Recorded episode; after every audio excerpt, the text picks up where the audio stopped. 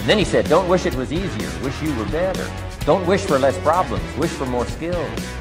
I can't catch a break, guys. Yeah. Get them the fuck away from me. I can't I can't be around those guys.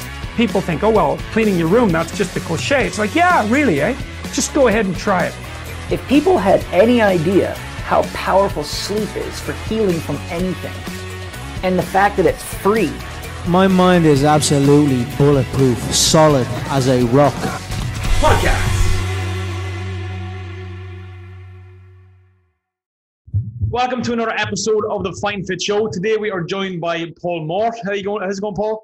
Mate, I am doing great. I'm excited to see what we're talking about today and where our discussion leads me. Thank you for having me on. Yeah, no, you're very well. Well, I kind of I kind of discovered you obviously on the as a lot of people have recently on the James Smith podcast, and you came highly recommended by one of our clients. You shared one of the webinars you were doing recently into our members group. That kind of tickled my fancy, and I kind of started watching your daily videos. Even inspired me to start doing a little bit more kind of on the camera, you know, kind of off the cuff kind of stuff, just kind of speaking speaking from the heart. Yeah. Um, you know, I, I've got your book here, uh, fucking unstoppable. Um, unstoppablebooks.com. Um, so before we get into it, Paul, like, what's the what's your story? What are you about? Who do you help? Well, oh, we could go on a long time here. I've uh, I work with married businessmen um, who need to get their shit together. I do that through various things: my online programs, my offline events, my book, um, my webinars, my Facebook, my Instagram, my LinkedIn, speaking all over the world on the stage, which I'm really missing right now.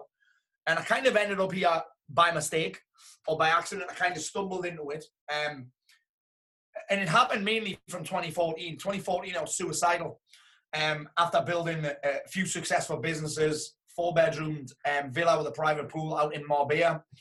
Uh, two beautiful kids, beautiful wife, but I kind of sacrificed a lot to make it there. And inside, I was empty, essentially, miserable, unhappy. Um, and then I managed to turn my life around from being um, suicidal, five stone overweight, um, diagnosed bipolar, um, a big booze and cokehead every weekend. Um, traveled all over the world, did a bunch of courses, studied with different people, studied with different mentors, coaches, courses, seminars, workshops, um, masterminds, etc., etc. I managed to turn my life around, and then a bunch of people asked me how I did it, and we've built this. Um, we built this monster where I've coached over a, a thousand men, um, and I'm current ma- UK Master Coach of the Year. Amazing. And I think that's one of the first things you want to talk about is kind of obviously your own transformation, and then one of these concepts where some of the best coaches have coaches. You know what I'm saying? And can you kind of kicked it all off? Because I'm just kinda, for me, for me, a coach that doesn't have a coach doesn't believe in coaching. Yeah, true. Um, and you kind of kicked it all off. You kind of started with uh, Wake Up Warrior with Garrett J. White over in America. Kind of made a big investment. Another thing we- like to talk about, kind of leverage leverage yourself, kind of committed to the program rather than kind of waiting for motivation to, to, to Yeah. magically happen. Yeah. Um, tell us about that experience. Well, so for me, th- that whole committing to the course was if I didn't commit to that course, I would have probably died. I'd have probably, I would have probably took my own life. The system was failing me back then. Um, I needed to be essentially woke the fuck up. And Garrett, uh, Wake Up Warrior I was tiny then. Like now it's massive. I, think they're doing, they, they probably work with 10, 20,000 men, maybe even more. Back then there was 12. So I committed to it early doors. Garrett said things in a way that I needed them to be said to me. Um, I think the challenge we have as men these days is that there's a lot of mollycoddling.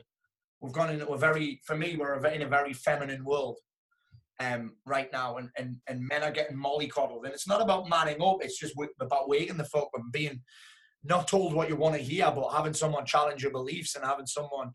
Um, that's what Garrett was for me. He taught me some tools that led me to the Byron Katie School for the Work. That led me to the Debbie Ford Institute. That led me to all sorts of different programs. But it all started for me when I just saw Garrett basically telling me to stop fucking lying. Yeah. Uh, we went out there, we had fights with people. Um, I went out there for a couple of years, maybe seven, eight times out in Laguna Beach, California. Um, and again, that started my journey. And that's something that's kind of worked very well for you. Do you think this kind of whole concept of like masterminds and getting yourself around kind of more successful people is something that we're trying to maybe start to replicate within our own business? We started doing something we call the fitness mindset mastery.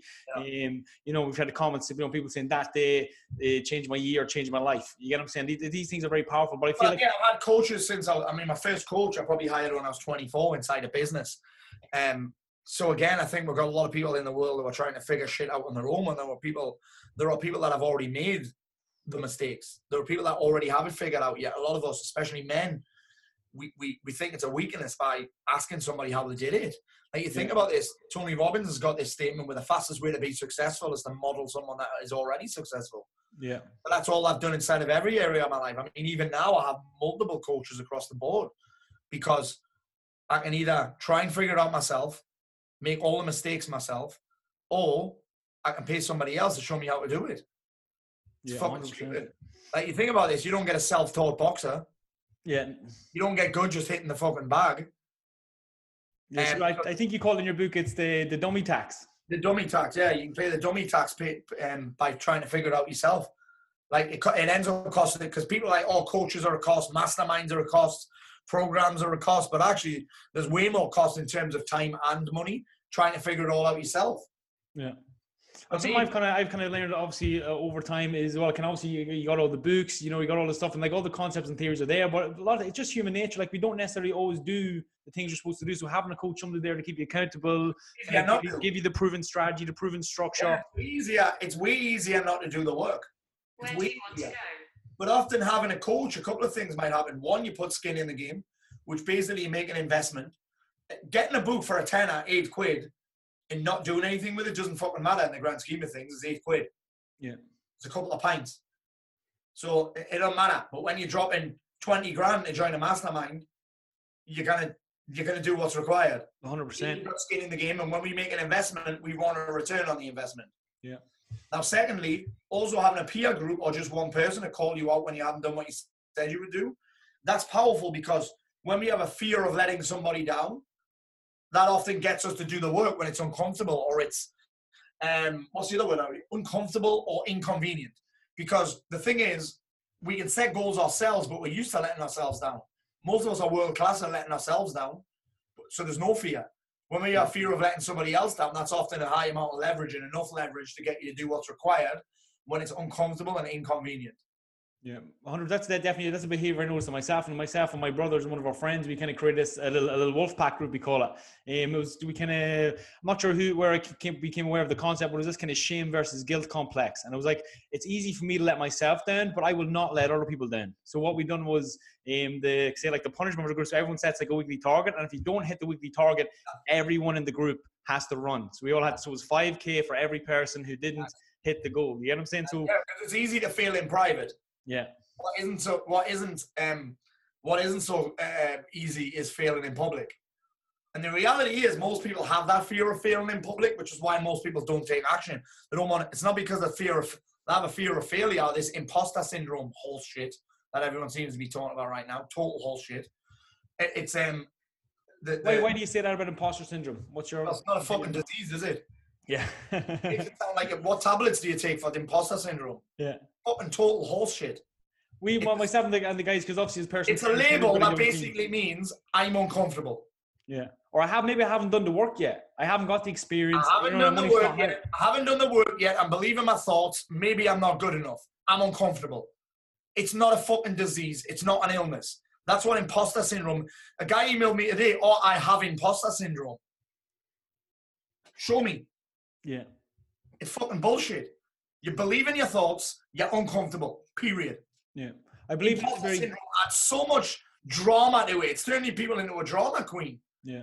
It adds intensity to the emotion, which is essentially all it is. I'm uncomfortable. That's all you're seeing. I'm uncomfortable here.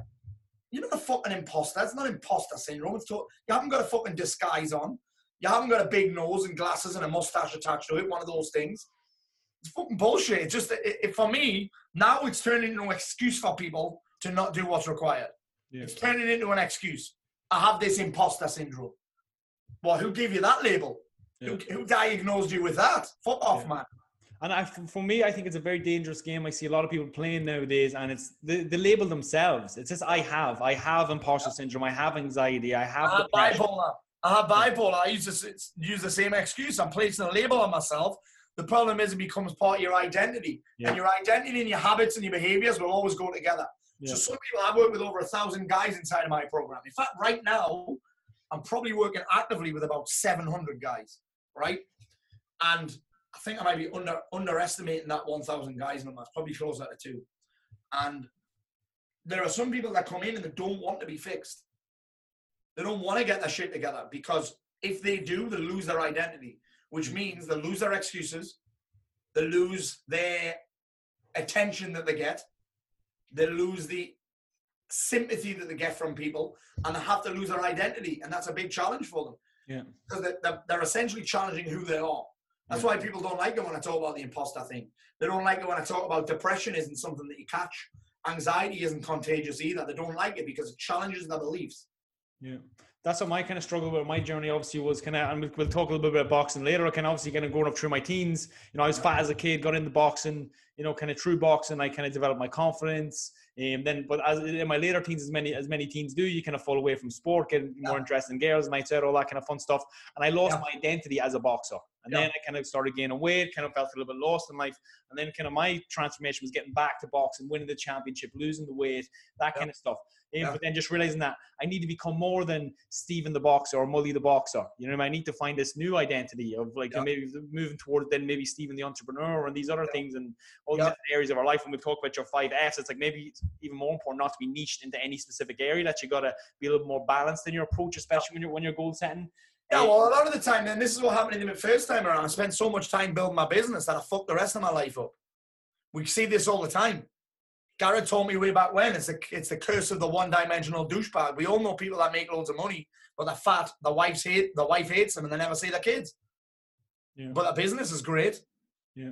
We see it all the time. Fitness people, shredded but fucking eating cat food because they don't know anything about business. Yeah, the sh- oh, you got six pack. Well, yeah, you're eating fucking dog food, mate.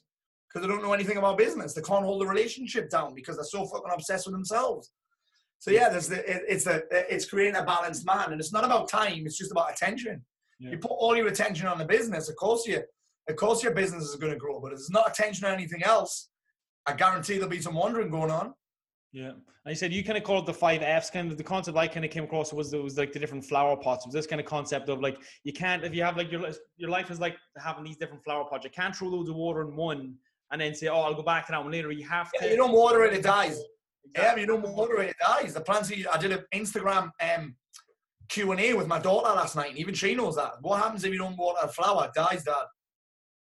So yeah, so I, I, I like that analogy, mate. Yeah, it's true. It's Yeah. true. And, and of course, there are always going to be areas that require more attention than others. Particularly if you're loving that area, because a lot of the time it's just down to what you value the most. You'll always find the time for what you value the most. You'll always find the energy for what you value the most, and you'll always find the money for what you value the most as well. Yeah. Like if, I'm like, hang on a second. We, we had a. I used to coach a guy who, who said he couldn't quit smoking. Spent sixty pound a week on cigarettes. I said, when was the time you took your family on holiday? He said, I can't afford it. Like, bro, you're spending 240 quid a fucking month on cigarettes, you selfish bastard. Yeah. Suddenly he found a way to quit smoking.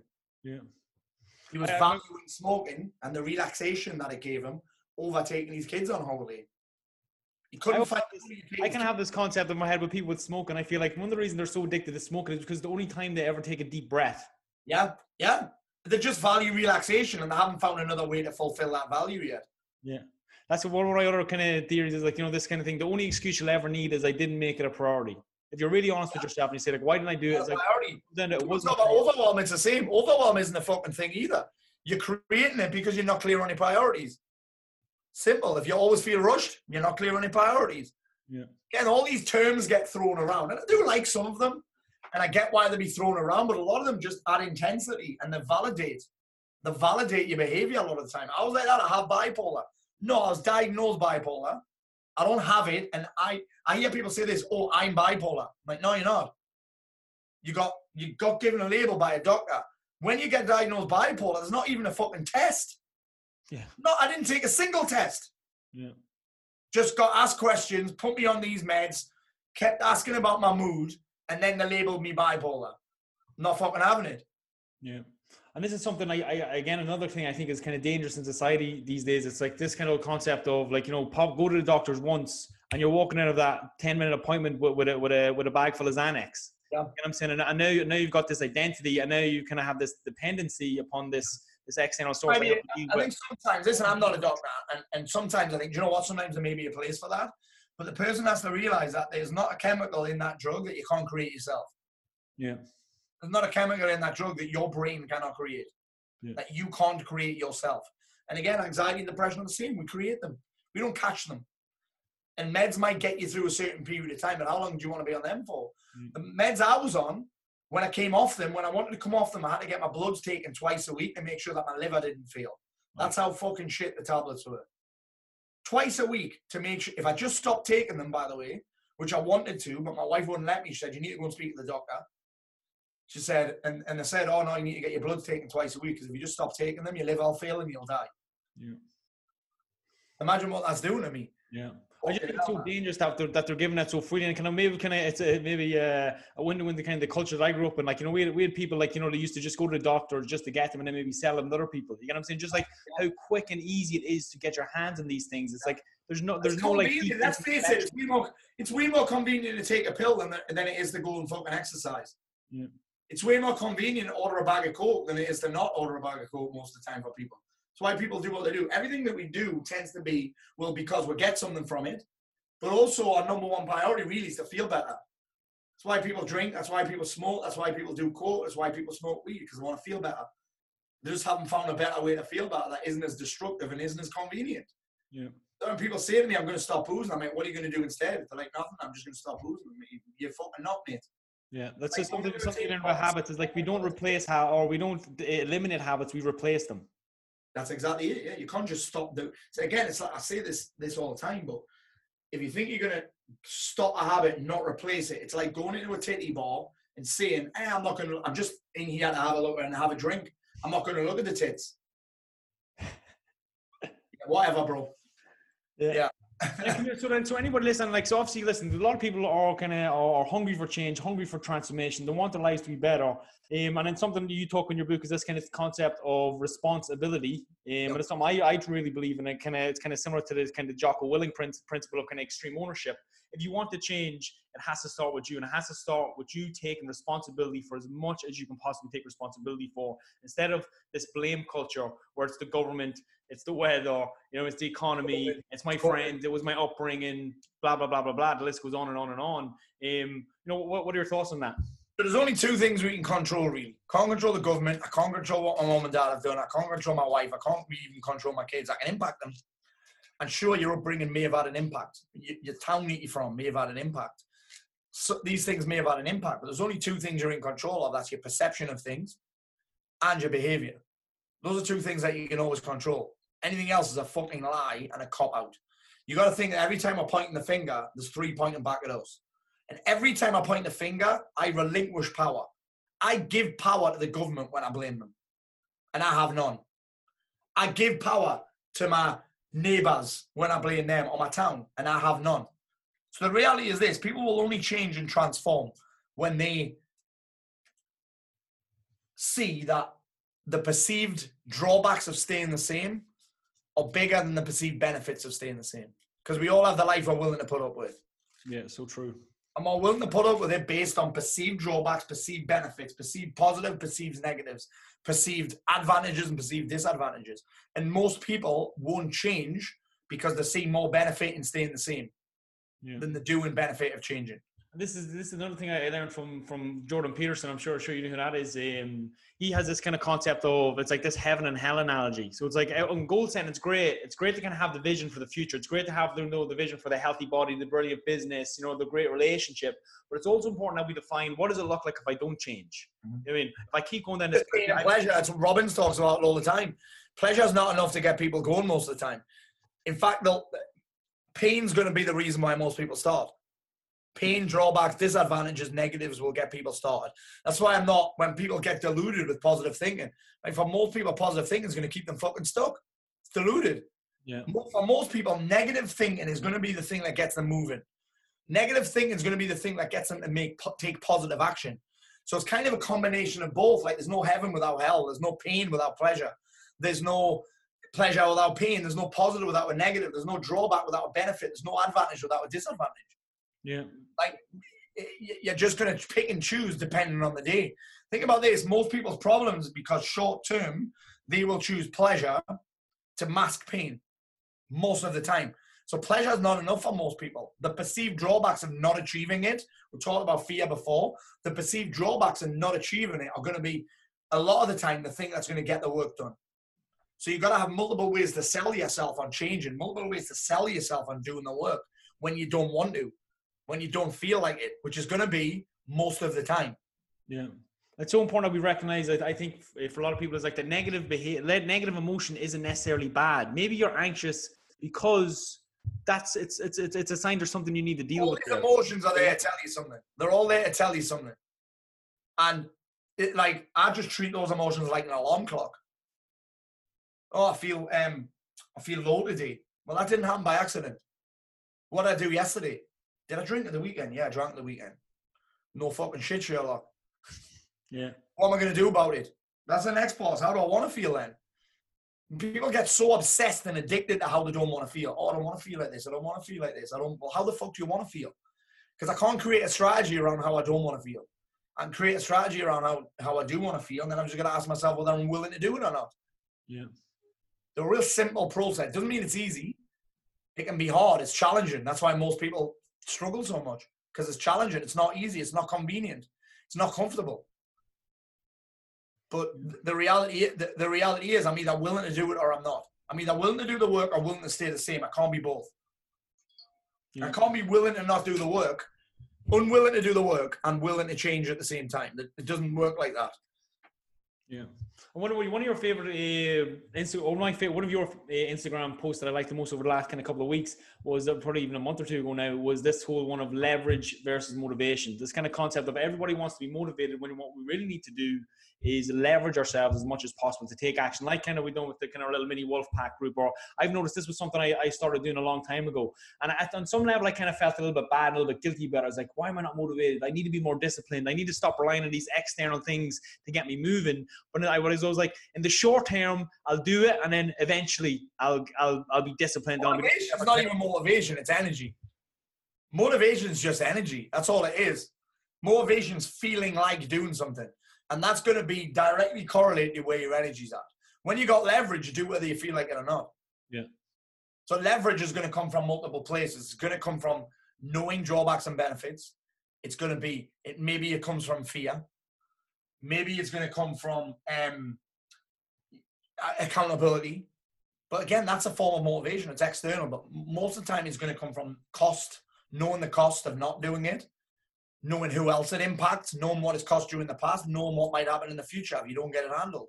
There's a bunch of ways to get leverage, but in reality, uh, motivation is okay, but it's fickle as fuck. And if all you're relying on is that, you'll fail. Yeah. It's just a matter of when, not if. And kind of you, you in your book, you kind of talk about you know building kind of daily, daily, daily rituals, kind of routines, all this kind of stuff to to make sure you're doing. You kind of got the daily checklist, you know, the wins for the day, all that kind of stuff. Um, I've used something here. It's called like the the five minute journal. It kind of does the same thing. It's like you know you start the day off. You know what am I grateful for? Um, you know, uh, plan the day, wins from the day, all that kind of fun stuff. Um, that's something that you really kind of promote uh, in your coaching as well. Yeah, I think journaling's important. I think that the the challenge with journaling a lot of the time, when you get to a certain level in your life, to-do lists aren't gonna be good enough anymore. I can't run a seven-figure company with a fucking to-do list anymore. So what's gonna get you to one place isn't gonna get you to the next place. But the wins with journaling and the wins with rituals is about the questions that you ask yourself. Because you already know everything. People get obsessed with consuming and studying. And I'm like, I'll guarantee that most people that I know read more than me, they listen to more podcasts than me, and they listen to more audiobooks than me. What I know for almost everybody is that they don't get as much fucking completed as me. Yeah. Because people get obsessed with consuming. The biggest learning that you'll ever get is inside of your own journal. And that learning will come from the questions that you ask yourself on a daily basis. Putting attention on your intentions. Like you say, measuring your wins, protecting your confidence. Um, asking yourself powerful questions. Who needs me to show up today? Who needs me to show up the, the most today? Who can I follow up with today to get a deal over the line? What question I'm going to ask them? What's my priorities today? Um, what I want my deal to look like by the end of the day? What do I need to hear today? So a bunch of different questions. That's the best learning you're going to do. I have a saying which is, um, I only read what I need, and I don't learn anything new if there's still stuff to do. Most people just get obsessed with learning because it's another avoidance tactic. Yeah. Same as imposter syndrome, it's an avoidance tactic. Is this kind of concept of imperfect action will always beat no action at all? This is kind of something I've been kind of drilling into, drilling into to, to my, my brothers and my, the other coaches in my business. Like, just My do first- it. Get something. first audio book I created without a microphone. Yeah. I'm actually I'm listening to right. now. I think I've got about 20 minutes left. 10,000 copies. I did it without a fucking microphone. I didn't edit it. Because action, you, you're right, action, imperfect action beats action. Done will always be beat and polished. None of my content's polished. If you look at my Instagram, it looks like dog shit. But we've gone from 2,000 followers to 19,000 followers in the space of a year. Yeah. And again, we're running a seven figure company here with unpolished content. I have one video that's been edited, I think. Yeah. It's had 5.7 million views, but the one, the, the stand on the edge of the cliff video. Of the cliff, 5.7 million views. Yeah, it's crazy. It's my only polished one. But again, you think about this. Even now, if we're listening to everybody, it's too long. It's 14 minutes long. So we, we've got to stop listening to other people so much and start listening to ourselves and our intuition and reading our fucking thoughts. There's no more powerful book than you- you'll read than your own, the, your own journal, your own. Garrett we used to call it like scripture or something with these with these religion stuff. That's not for me, but um, your scripture, your writing, your own writing, your own thoughts on paper. You learn more then than you will in any fucking else, anyone else's book. Yeah. Essentially, anyone else's book's their scripture. It's their learning. This is from someone that's wrote a book and is about to sign a publishing deal. So, but again, it's my learning. I'm getting my thoughts on paper. We- We spend so much time reading other people's thoughts that we just fucking take ours for granted. We take our intuition and our voice for granted. Yeah, that's so true. Really good. And then because I know you have another uh, section in the book, then it's all about overcoming, uh, you know, stress, overwhelm, anxiety, all this kind of stuff. And you true journaling, true kind of taking the thoughts out of your head and putting them on paper. And you want to share some of the kind of cool kind of tactics and tools? well, here's the thing, right? When you when you're when you are in your head, your ego will show you images, etc., etc., to prove that it's right. If I get my if you get your thoughts down on paper, we take them out of what is essentially your mind is a drama fucking show. There's loads of intensity to your emotions. We use shit fucking language like the black dog, my anxiety, my depression, I am this, I am that, they are this, all that bullshit. When we get it out of the drama show, we take it from being a problem to a puzzle, a puzzle that we can solve because you'll expose your shit on paper. You will see things for what they really are on paper. So, I mean, there are a bunch of tactics to do it, but essentially, a- good place to start is with Byron Katie's work. I spent nine days with that back in 2015. which is incredible. I've probably completed around about 4,000 worksheets. Um, when I talk about putting the reps in, I've put the fucking reps in across like every area of my life. Most people just believe their own bullshit all the time. That's the biggest problem. All stress, all suffering is here. It's here. And nobody even considers actually just exposing it and seeing it for what it is, get it down on paper and turning from a problem into a puzzle. Yeah. If you wrote down most of your thoughts, you'd be like, that's bullshit. That's bullshit. There's no evidence at all that that's true. Where have I made that up from? Where has that thought come from? Imposter syndrome. What the fuck's that? Where do I get the tablets? What supplements do I take to get rid of that? what surgery can I get for my syndrome?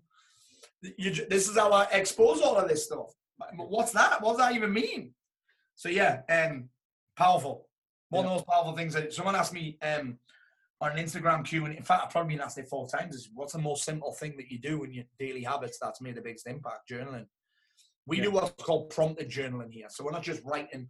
We're not doing like dear diary here. We do what's called prompted journaling. So essentially, we have about 18 questions a day that we just answer. And, and it's prompted from many a bit of a prompt. It's like a, if you try and build an IKEA fucking desk without the instructions, you're probably going to fuck it up. Probably going to fuck it up. So it's going to come down to the quality of the questions. And we evolve this thing all the time based on uh, where, where I'm at with my learning.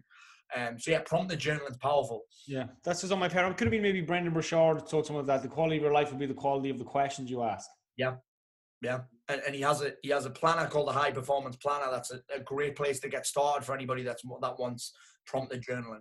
And another another great free resource for people listening is I Byron Katie also has an app. It's called the Work. I think. Oh, it's incredible. Our app's amazing. yeah, It's They're something I, I need. I need to. Talk, I need to touch on a little bit more. I kind of first became aware of a work. Maybe I was working with an Irish guy. Kind of um, there's a lot of mindset stuff. A guy named Pat Dibley. He's a cool guy. Um, Pat's in my, Pat's in my program. Is he? Yeah, yeah. He done. He, I this. He, I I done one of his programs a couple of years back. Um, Yeah. and he kind of touched on a little bit of Byron Katie's work and Yeah. very, very interesting. Really, really cool lady. The Byron Kate is Byron Katie's program or Byron Katie's work is. If I could recommend one book, it would be hers. Only people are like, what book should I read on mindset? I'm like, only one. This. Oh, wh- which one is that? And what's the name of that book? uh, loving what is. I know what I is. wouldn't recommend any. I've read a lot of fucking books, but I wouldn't recommend any other than that. Because mindset is not about resilience and how fucking tough you are and how much you can fucking suffer. It's not about that. Mindset is a set of beliefs and assumptions that are so powerful that your behavior will conform to them. And Byron Katie's work is about those beliefs and assumptions that you make. Yeah. Mindset is mindset is really one of these things that you know is, is there's a lot of kind of misconceptions around kind of what it truly is. But you said it literally your mindset is just literally yeah, what are my beliefs, my of beliefs and assumptions. That's it. And Byron Katie's work has he challenged those beliefs and challenge your assumptions. And I'll tell you this: most men hate it because it challenges your ego. Yeah. It's very challenging. However, it is based around this concept of perception, which I'm huge on. I'm huge on perception, and your perception will dictate your behavior. How you perceive things will dictate what you do. So we have we, we something happens, we get a challenge in our life, an event happens, we make a perception, we make a decision, and then we behave a certain way. Then we get a result, i.e., our life, what our life looks like. And, and I said this at the start of COVID. We, will take two separate guys. I've worked with a lot of fitness people in the past. Two separate guys. COVID happened. Gym shut down. One guy cancelled all his clients' memberships for them without even asking them. Lost his business. Two other guys that I've got are now have more clients than they did at the start of this because of the perception of events. So they made two different decisions based on perception. Yeah. Some people, Perception. yeah. So some people kind of have, have the mindset where oh shit, kind of the, the game's over. Or people are like no, there's more people than ever sitting at home looking for an online trainer. That's kind of the the in view shape. trying to take. Getting in shape because health has become more important than ever. Yeah. So and and, and the, reality is is that we're trying to change our, our results without even looking at our perception. That's why we'll end up blaming other people all the time because it's a perception of it.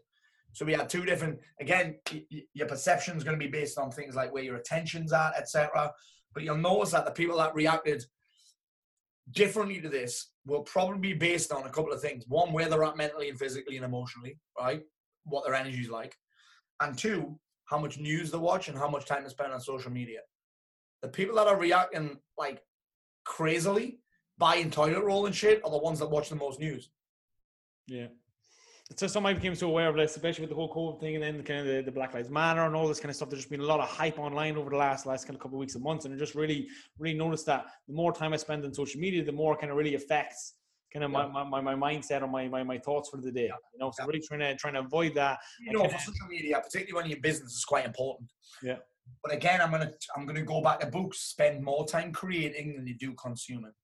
I got asked this morning on Instagram Q and A, what you- what's your opinion on the government? I'm like, I don't, I don't on the current government. I'm like, dude, I'm a, I'll get pelters for this. Guess what? I'm not. I haven't got an opinion because I, I can't make an informed opinion because I'm not informed. I'm too busy focusing on my shit. Whatever government's in control, whoever's in fucking running the government, I'm still in control of my shit. I'm still in control of how I feel, how I behave, how I operate, and the life of me, my family, and the people that pay me money. That's all I give a fuck about, really. Yeah. The government can do what they want, but they won't govern me. Period. Yeah. So again, I have strong opinions on things, but only opinions on things that I have knowledge of. I have no knowledge of shit. So people ask me about opinions like that all the time. I'm like, I'm not gonna lie to you. I don't have any, an opinion on it because I don't have any knowledge. And we live in a society where people have very strong opinions on shit they know nothing about. Someone asked me about PTSD. So I'm not, I don't have any experience with PTSD. I have no knowledge and I've never experienced it. So I'm not going to do a video on it. If I did a video on it, I'd be fucking making it up. Yeah. This kind of concept on, on, on social media, something that really tries to help me is like be, be a producer, not a consumer. That's exactly it. Yeah. Be a creator, not a consumer. Yeah. And And then kind of moving on to kind of, or can maybe touching back on the kind of the whole concept of like fear and anxiety, and then kind of segue maybe into a little bit of combat sports and boxing and MMA. Obviously, that's kind of something for myself, kind of growing up that you know, boxing really kind of helped me face my anxieties, kind of face on uh, yeah. from, from, a young age, and um, something I, I really didn't, I really didn't understand that I had the power to control my thoughts and stuff, especially kind of the pre-fight nerves and the butterflies and all this kind of stuff. I yeah. just really wasn't aware that I could, through maybe as we, we touched a little bit, you said something about um, you know scriptures and stuff, but I met in your book you talk about you know mantras and stuff like that, and, and I had a very interesting conversation with my dad the other day. Um, he, he's he's much more religious than, than I would be, um, and he like does the rosary and stuff like that, and um, he kind of says every day three four o'clock he says he kind of once he feels anxious he goes and listens to the rosary. And I just yeah. think it's so interesting, something that people are missing. Maybe they don't need. Dad's just diverting. Your dad's just diverting his attention. Yeah, now he's something to focus on. Yeah, exactly. That's exactly it. That's exactly it. I was actually talking about nerves with boxing and nerves on the stage because I do a lot of. I've I've flown all over the world speaking, and I actually really miss it now. When we're talking about nerves, and the nerves are just there to make sure I do a good job. Yeah. So I, talk, I, I always compare it to fighters. If you didn't have nerves, you wouldn't bother putting your fucking hands up. Yeah. yeah you wouldn't, right? You just walk in with your hands down and just throw windmills. If you didn't have the, the nerves are just there to make sure you do a good job. Self doubt has to exist for you to have certainty. Otherwise, you'd make ridiculous decisions. People are like, oh, well, I want to get rid of this self doubt. I need more confidence. No, you don't. You got to do without confidence sometimes. You know what I mean? You only get confident boxing by sparring. Yeah. Nothing beats time sparring. You can hit the pads as much as you want, but they don't hit back. Yeah, so true. Unless you got a naughty pad man. Hmm. By the way, you know, you know the hard bit on the top of the pads where you turn your hand down? Yeah. How much does that hurt when you get hit with it, by yeah. the way? Or even more than any punch. When you get one here of that flat bit of the pad, holy shit. Our coach, our coach, my brother always tells the story. One of our coaches, uh, Q, he's actually a foster dad as well. Yeah. What he used to do is he'd be like, "Whip them in, son, whip them in," and be cracking in the body in the corner like you. Yeah. It's like taking your breath away. It yeah, it's naughty. It's naughty. I saw it, um, but you can hit the pads, you can hit the bag as much as you want, but nothing beats time sparring. Yeah. Like those things help, but it's same with jujitsu. I have got so much better at jujitsu in lockdown. haven't done a single class or learned a thing, done any drilling. All I've done for the last three weeks is roll six um, six five minute rounds. And I've got so much better because you can't beat time on the mat. Yeah. Can't beat time on the mat. I don't know why I'm talking about this, but again, it's with nerves. Yeah. It's with nerves. I can practice. Practice is important, but you can't beat the actual situation. So a lot of the time, you're going to have to do things with nerves. You know what I mean? That's, like, that's I think the only way to kind of nerves that disappear. You've got to do with the nerves. Yeah, and that's one of the only ways to come over to to overcome your fears is to voluntarily yeah. face it, to step step by step, expose yourself a little bit more and more. Yeah. Stephen, you know as well as me, getting punched in the face is nowhere near as bad as thinking about getting punched in the face. Yeah, I mean, it still hurts. Like yeah. I broke my nose, I broke my nose, but it's like it's not thinking about it's way worse than it actually happening. Once you start letting your hands go, you forget about the nerves because you're present. Yeah. Most people get anxious when they're fucking bored. And do you find oh. that's why? Do you find out that's why so men are, are, are drawn, or so many men? Well, obviously a lot of women as well, but it really is more so men are, are, drawn to combat sports because when you're in the heat of battle, when you're doing your spawn and all this kind of stuff, it's one of the only times that we are present, that we're in the moment. We're in that, this kind Can't of think about anything else, otherwise you're getting fucked up. yeah, exactly. Yeah, yeah. And I also think that men have more, they have this natural aggression and testosterone. It's like a fucking primal instinct. That's why I love it. I love it so much. My son loves it. He's only nine.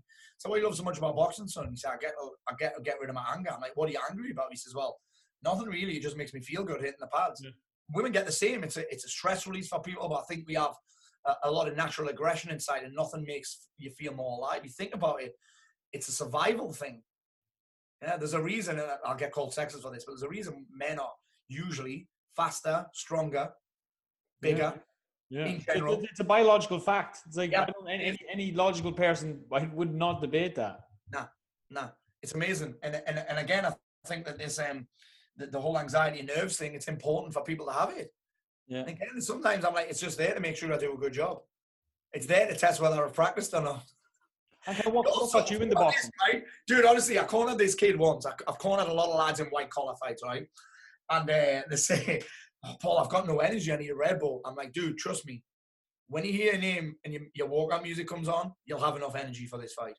One guy had a line of coke before his fight because he didn't have enough energy. Quit on his stool after round one. Literally, he's, my heart's going to explode. I said, well, it's not. But I told you, your body, you think about that nerves, your body, I'm like, that's just my body providing me, the, me with the energy that I need to get through this. Yeah, yeah, hundred percent. anxiety and nerves, like I said to a, group this morning that I was coaching, I said anxiety has its own heart rate. It has it, even if you think about this, nerves and anxiety, they have their own fucking temperature. Yeah. they do. It's amazing. Yeah. And what, what was your kind of what was your boxing experience like? So I think you said you had three fights. Yeah, I had three fights. My first one I won. The second one I drew. The third one uh, I got I lost. Um, but I want to fight that kid again this year. But I'm much better now. Yeah. Like I used to just go looking for a brawl before. My biggest challenge was I'd start too slow, and then I'd be chasing the fight. So every fight that I've had, the guy who I fought's been fucked by the end. But I've been having to pile it on because I've left it too late. Yeah. Okay. Started slow, like getting in the ring the first round, I make my legs aren't moving. My legs will literally not fucking move because I've let their nerves and anxiety get to me. But now I'd be, I'd have to, I think I'd have to do five or six rounds though because I've done three rounders and I'm just getting started. Yeah. It's one of the biggest lessons that I've learned is that you've got to start, uh, you either have to start a bit faster or take a longer fight. Yeah, but boxing changed my life. Boxing, I don't even do that much anymore. I do more jujitsu now. My wife doesn't like me getting punched in the head, and I am 40 years old. But I've asked her if I could have a fight this year, and she said yes, just because I'm 40 this year. So, um, boxing back in the day, yeah. So I was a PT for a long time. I haven't trained anybody since 2011 though. So nine years now since I trained someone. But when I lived in Marbella, like I say, I got fat. I got fat, and you've also got to consider I'm friends. Even back then, I was friends with some of the best trainers in the world. I had loads of them on my podcast. So write me programs, I wouldn't do anything. When I moved back to England, I even had my own gym, like fully kitted out. But guy from Ireland, um, you know Black Box Fitness, you know who he is, Gregory yeah, Bradley. yeah. But Greg actually, he, he came in unstartable. He said, I'll, I'll kick your gym out for you for free. I was like, fuck it, let's do it. Hardly ever trained because I was doing something that I fucking hated and I was doing it on my own. Yeah. Hated it. Hated it. And you, and the thing is, you hate most things when you're out of shape. Most exercise is very hard when you're out of shape. And I was trying to do exercise that I did when I was in shape. So my body hated it. I hated it. It required willpower and motivation. Then one of our friends that just got qualified as a as a boxercise instructor. I'm actually also lucky enough the guy that owns boxercise, Andy's a friend of mine as well. And he said, "Do you want to go on the pads?" I was like, "Eh, fuck it." I could do back then three one minute rounds on the pads with one minute rest. So my friend used to come and train me um, for nine minutes, six minutes. Yeah. No, it's nine minutes. He used to come for nine minutes and train me and then go. Now, if I had to do 12 three minute rounds like tomorrow, I could pos- possibly do a 12 round fight tomorrow. Yeah. I've just learned how to cheat, really. You know, it's like uh, Army gum shield's coming up, Army head guard needs pulling up, yeah, Army laces need fastened. all those cheats and obviously running away and all that shit and holding. And, but yeah, um, that suddenly woke me up because I found something that I love to do. Just hitting pads it was then as well. And then I discovered sparring. I was like, holy shit, this is the thing for me. Because I no longer needed to force myself to exercise. It wasn't, I didn't have to say, oh, I have to do that. It was, I get to do that. Yeah. Yes, I get to do that tonight. And that changed everything for me. And then I found jujitsu, and then that was the same thing. I get to do jujitsu tonight. Yeah. Almost begging people to come and train jujitsu with me. Yeah, that's that's kind of an experience I've had kind of a little bit, and I think it's such a such a really important point to hammer home to anybody listening is like find something that you enjoy doing. And for me, then things are football and boxing. It's like because I'm, I'm playing, it's I'm having I think fun. the important thing as well is I'm like, do what you do what you love to do. And I'm like, the, the great thing about those is you can constantly see yourself getting better. Yeah. Like I'm like, I'm get and I weight train now at home twice a week, but I don't really like it. However, I can see how if I keep doing it, I'm going to get better at jiu-jitsu and boxing. Yeah. So I'm able to link it now. It's not just about getting in shape for me. Not just about that. Because at the end, I'm not that bothered about having a six pack. I'm 40 years old and I'm in good shape for a 40 year old dad of two. Yeah. I can roll six five minute rounds with a fucking 21 year old MMA fighter. Yeah. So it's like it, it- it's like, and it's because I like doing it. If you do something that you love doing, as long as it continues to get you results. So it's kind of like you know the you know this in in weight training, getting in shape to talk about progressive overload. Yeah. Well, any kind of combat sport will always be progressive overload because you you can go with someone better than you. Yeah. If you train it, then and again, I also think the community aspect of both of those sports and even football as well. Um, I actually, when I was 37, I hadn't played football for five years, and I made a comeback, and I loved it. But the problem was, I'd need like three days off training after I'd had a match. Yeah. and I loved the banter, but then I found jujitsu, and now I get that banter every day of the week. Yeah, football is great, but the, kind a lot of people get a lot of people fuck themselves up for playing football. Yeah, yeah, that's it. Aye, that's it. Yeah, it's crazy. You get less injuries fighting than I did playing football. It's, it's actually it's crazy like the, the amount of injuries I've gotten through football versus boxing. Like I've obviously bad, a black eye or a busted nose or something, but that's the height of it really. Maybe a thumb. Do jiu-jitsu, I've only ever got one injury. One injury when a guy spazzed out and I just I just hyperextended my elbow. It's the only real injury that I've had in jiu-jitsu. Considering that the main submissions are, I'm gonna try and pull your arm out the socket, right? I'm gonna try and bend your arm up your back. I'm gonna try and snap your arm, or I'm gonna strangle you. Yeah. I've never had any injuries. I got a thumb in the eye on uh, Wednesday. Yeah, the kid said to me, he said, I thought it was your mouth. I said, that shows how deep your thumb was in the eye, mate. thumb straight in the eye.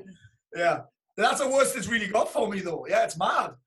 Yeah, no, I- I'm a big, big, big fan of boxing. I guess one of the, one of the reasons kind of a lot of our members kind of love, love what we do because we incorporate so much, so much boxing and stuff into. Obviously, I, I feel like I just, I just touched on like the community aspect of. I think is just something that people Huge. people underlook. You know, Especially everybody, for men. It's the tribe thing. Yeah. Yeah, it's the tribe thing. Being around other men is a huge deal. Because when guys struggle, they isolate themselves all the time. because women, women Yeah, are maybe a little bit naturally better at it. I think. Yeah, yeah, yeah, you're right. And I think that also in jiu-jitsu, we talk about this quite a lot. There's no egos. In boxing's the same. There's a lot of, we've had loads of doormen come in and train with us, they never come back. Yeah. Most of the guys are training in the MMA gym are dorks, like proper twerps. They'll admit it, they're nerds. They're nerds because it's a thinking man sport as well. But boxing's boxing's similar. Like you can't just get away with being tough and aggressive. Yeah, if you're, if you're trying to be tough and aggressive, you're you're you're just too one dimensional. You know, it's it's easy. To, it's it's obvious what you- it's obvious what you're going to do. You know. It is, and you can see your punches coming a mile off. Yeah. Yeah, do you know I've got a friend, um, Tony Jeffries? He owns two gyms in in in uh, Box 'N Burn. Yeah, Box 'N Burn. Tony's a good mate of mine, and he um he's literally built those two gyms just on boxing, and people love it. Yeah. Yeah, it's people people do love it, and, and I think it's for those reasons: community, stress relief, aggression, and it's fun as well. Yeah. Who'd have thought it? Getting punched in the face is fun. Yeah. And one of, one of the biggest challenge I have with people is everybody's Actually, in a don't starting like off. Stephen. What's Yeah. your thoughts on hitting a punch bag? Say again. What, what do you what do you think about hitting the bag? I love hitting the bag. I love good shit. Yeah. I love beating the shit in the bag. I love hitting different bags. You know, I love the heavy bag. I love Thomas, the, got an aqua that's bag. the difference, I think. So we got the, the start of lockdown. I put a bag up in my garage, and I'm like, wow, this is shit. But I think you're right about the different bags. Yeah. In my old gym, I had an aqua bag, and uh, you know the aqua bag, dude. I Yeah. loved hitting that thing. Yeah. Because you can uppercut it, you can throw it. It was just fun. But we just got a big heavy bag in in the garage, and I'm doing fucking six three minute rounds. I'm like, oh my god, this is boring. I think I'm doing it wrong. Yeah. No, I, I do. I need a little bit of variety because obviously in the studio we have we got like, I think we got like three three different bag variations. One's an uppercut bag, one's a heavy bag, and then you got kind of the what I like to call it the sexy bag. Kind of got the wee curve. Oh yeah, yeah, with the shoulders and that. yeah. Yeah, yeah, yeah. yeah. We just they've just put one of them in. We're actually in actually. Yeah. Yeah. But what we, my brothers, have been doing the last little while, every morning we do, we do a bit of weight training, obviously, because this is what I think this is what people get stuck. Like they're looking for the most optimum programs. Like when I was kind of doing my study and all, it's like, right, what's the most obvious? Like obviously, listen, well, some some sort of combination of probably sprint tra- or uh, strength training and sprinting is probably you know the optimum form of getting strong, getting super fit. But it's like it's not that fun. So it's like it's like you need to dial it back and find that nice balance. So do a little bit of strength training, do a little bit of kind of your high intensity Yeah, dude, you know what I love about what you just said there? I think it applies to any area of life. I get so many business questions. What's the best way to do this? Yeah. I'm like, stop looking for the fucking best way and just get started, bro. You'll figure the best way out. That's how I figured out the best way. Yeah, we can ask people, but their best way doesn't mean it's our best way. Yeah, so true. Like I was saying that about the video. If you listen to the experts, my video's too long. Yeah, If you listen to the expert, daily emails too much. yeah. If you listen to the experts, I shouldn't swear so much. You know what I mean? Yeah, so Well, true. like the best way is oh don't swear the best way is have polished videos the best way is this way that way but just find a way and find a way that you like to do and that you're actually going to follow through with Yeah, one of my favorite things. and you've got to eat shit i think at some point you've got to eat shit so i know that if i don't weight train i tend to get a little bit soft Yeah. doesn't mean that i like it so sometimes i have to eat shit but if that's all i was doing i'd get fat again yeah. yeah Like to me, and my brothers, that's when we started doing. We found this lovely routine now. It's great. Kind of we do this like a little wolf pack. We get up in the morning, we do our 30 minutes weight training, the same workouts that our clients do, and then we add on 30 minutes of flow sparring. So it's Yeah. just light, light contact, maybe you know 40, 50 percent. Usually towards the end, maybe it ends up around 70 or 80 percent. Yeah. Yeah. You know, it's just, just such good fun, you know, and you, you're in the moment, you're in that flow Can state, you, can, you, can, trying you, can you spar light? I'm terrible at sparring light. Yeah, not like we, we, Oh, my, me and my brothers can, can do. I can do more so at one one of our brother than the other. We have we. all- love it. I love it. I'm like I can't spar light because for some reason, like when I spar light, everything's like my punches are slower as well. I'm just shit. I'm like I'm not good enough to spar light. yeah, I don't, and- but that, that's Can the, can we just do like a, it's called flow rolling where you kind of flow and I'm like I can't do that. I'm too much of a spaz. yeah. Dude, honestly, we have, a, we have a guy. We have a guy trains with us in the UFC, right? It's called. He's fighting actually on the 25th of July in. On it's called Fight Island. So they've got this island now, the UFC, where they're, where they're running all the fights. No way. He's fighting there in four weeks, and um, whenever there's flow rolling, like I'm not allowed to spar with him. I'm not allowed to roll with him because I think I'm like Davey, I'm gonna injure you because I'm too much of a spaz. Yeah, yeah. yeah. Yeah, I'm No, but good. it's it's just about being, being a little bit more control. We'd always say that you know if you can't, if you, you really need to, let's say the, the, the what is it, the, the kind of the, the the amateur, or the person starting out. Because I know, because my kind of thing is like I'm not a great boxer. I'm more of a fighter, so I feel like when I have to do flow spar, my power's taken away and I can't hit you hard. Yeah, it's yeah, much yeah. for me. Yeah. Because Yeah. I try, maybe try you know, I think a bit. sometimes we we and again I've trained with a lot of um guys getting ready for white collar fights, and um we used to people are like oh he's a dick him he like always tries to knock me out when he's sparring. You got to consider I think there's some fear in there as Yeah. well. He's not trying to knock you out. He's just a bit fucking terrified, so he's just fucking swinging for the heavens. Yeah. And Or he just, just it could even just it doesn't really have doesn't really know how to control his body yet in the Yeah, in, in, yeah. in the movements. You know, what I mean? Yeah. just doesn't have the, the refined motor skills maybe yet. I agree. And just before we kind of finish things off, Paul, I'd love to kind of leave somebody, uh, the guys. One of the kind of the biggest things I liked about the, the book is the concept of the the, the big five or the the, the F five. Um, Yeah. So we got focus, we got fitness, we got family, we got finance, and we got fun. And I really think this is something that people do, and it's like this: we get we get so bogged down in one area. It's like I'm all it's all fitness for the next six or twelve weeks. It's all business. It's all blah blah. Blah. So and we, we dial in. So like, what is your kind of your, your system for for kind of setting goals? So the first question I'd ask with this, and for me, it's important to grow all five and work on all five. But what we tend to have is this: is which area of life requires the biggest transformation right now? And we set one thing that's like we call it a domino, if you like, and then we just tend to set up the other four to support it or around it. So focus is essentially mindset. You're always going to need to improve that. Yeah. Um, fitness is obviously fitness. Fitness in our game tends to be more about energy, having the energy to, to build your life out. That's what it's about. It's about state, essentially. If guys want to compete, they can compete. If guys want to fight, they can fight. If whatever you want to do, find a way. Um, family is obviously about family, experience, time, attention, improving the relationships. Um, finance is obviously a business and fun. Fun, we make it about either experiences, which you can't really have right now, or about recovery because people are under recovered.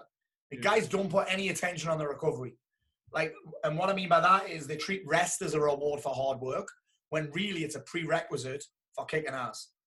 yeah. Like, so that's what all those are. So we tend to just be like, which, which area do you want to work on the most? You choose one and then set up the other four to support it. Don't just disregard them. Okay, cool. And one one of the favorite things then is kind of the the what, the why, the benchmarks, the obstacles, and the solutions. And one thing I really love about this is the benchmarks. It's like Yeah. people love to set vague, foggy goals. Every time I ask somebody, "Oh, what's your goal?" I want to lose weight and get uh, lose weight and get fit. And it's like, "Oh, well, like you know, how much weight do you want to lose? How are we going to measure success?" A lot of times we don't want to we don't want to define success because then we also have to define failure. Um, And something something I like to do, a concept that, that I've kind of been really trying to preach over the last few while is like, you know, treat your fitness like a business. You know, Yeah. it's like you look for the KPIs. So it's like, what are what are the metrics we need to move to help to help you lose weight and get fit? It's like, well, how many calories are you eating? Steps, all got an idea what progress looks like. You got to have an idea what progress looks like. So for me, um, when we do this book deal, it'll be like if I just said my goal is to write a book, most people wouldn't get started on that.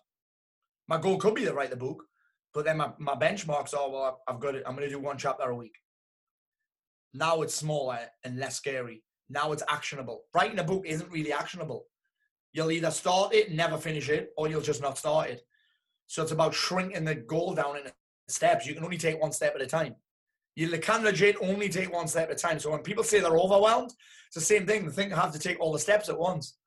And they're not clear on which one they need to take first. You can only take one step. Yeah. So that's it essentially, yeah. Yeah, class, love it. So, Paul, come here. Listen, before we wrap things up, if anyone's kind of interested in kind of what you do, and maybe you're interested in working with you, finding out more, again, I really do recommend following you on, on Instagram, especially. It really is some some some absolute knowledge bombs being dropped on the daily. Um, where's the best place to keep in touch? Well, let's go to Instagram. I, I'm Instagram, I'm Facebook, I'm um, paulmort.uk is where you can go and um, subscribe to my world famous daily emails. Um, don't go there if you're easily offended. My emails tend to be a little bit, um, let's just say, to challenge certain people's beliefs. yeah. So yeah, Happy days. Listen, Paul, listen, I generally thanks a million for coming on. Really, really appreciate you. You're kind of one of these people I see. I think I was like, I'll, I'll, I'll chance my arm. I'll send him a message, see if we can get him on. So it was great. Really my last podcast interview until September. No way. I, I think I had to wait. I think I had to wait like a month for this as well. Yeah. Definitely worth the wait. Yeah, Amazing. Thanks a million, Paul. Really appreciate it. And, and Have a great day, right? you too, bro. Bye bye.